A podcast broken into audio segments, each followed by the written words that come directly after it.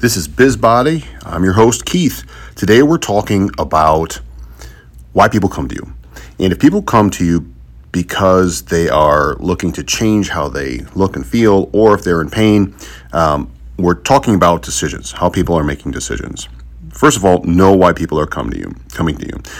Second of all, have a process to understand if you are in the right spot at helping them, like within your scope, of practice, or if they need, uh, if you even should start working at all. So, understanding your frame, understanding your context, making sure that you're in a process so that when they come in, like what, what we have is we have a um, first contact. First contact leads to a face to face. Face to face leads to um, our, our evaluation process, and our evaluation process leads to training.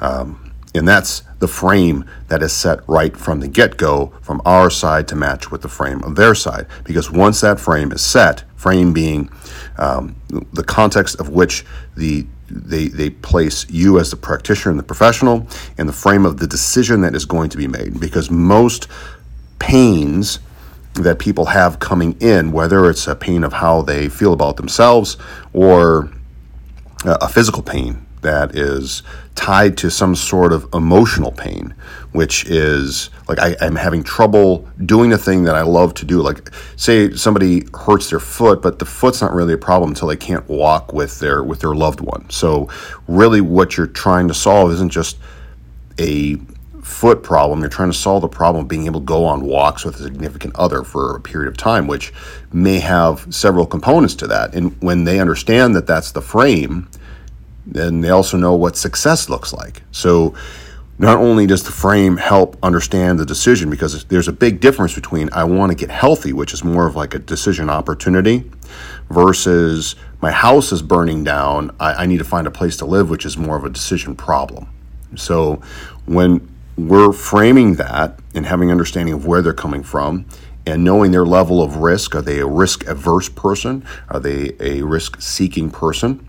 And overall if they are um, if what's their time frame what is possible and are, are you the right person to help solve their problems all of that should be involved in the process because once that frame is set, it's really difficult to change that frame. I mean, just think about it. Like, if you have, have you ever tried to work on somebody that you knew and it just seemed to go awful? It just seemed to go backwards like training if you're just doing training and i don't mean just if you're training them um, and they're not really listening to you they're they're showing up half the time they're showing up late instead of okay when, when people show up this is serious. If you're a serious trainer that gets serious results or a serious coach that gets serious results setting that frame up right away and those expectations are important.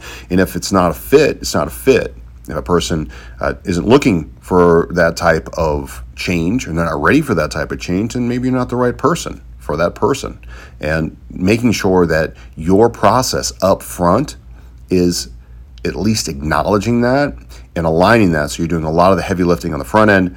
Otherwise, it can be disastrous on the back end, and it's just tough to recover a professional relationship if the frame is off and people don't know what they're even working towards. So I hope that that helped um, understanding the physical uh, pain attached to an emotional pain, understand the frame of their decision, understand the frame of your decision, whether it's a decision problem or decision opportunity, because that will um, also tell the time frame and the timetable and the, level of um, desperation, because you're not looking to solve problems out of desperation. You're you're here to help manage problems and create solutions and help organize a team of people to to solve complex problems right if if that's where you're at or um, looking to make sure that the person is on the same wavelength as far as the type of service you're going to provide um, and, and, the level of service you're going to provide with uh, the level of commitment they're going to need.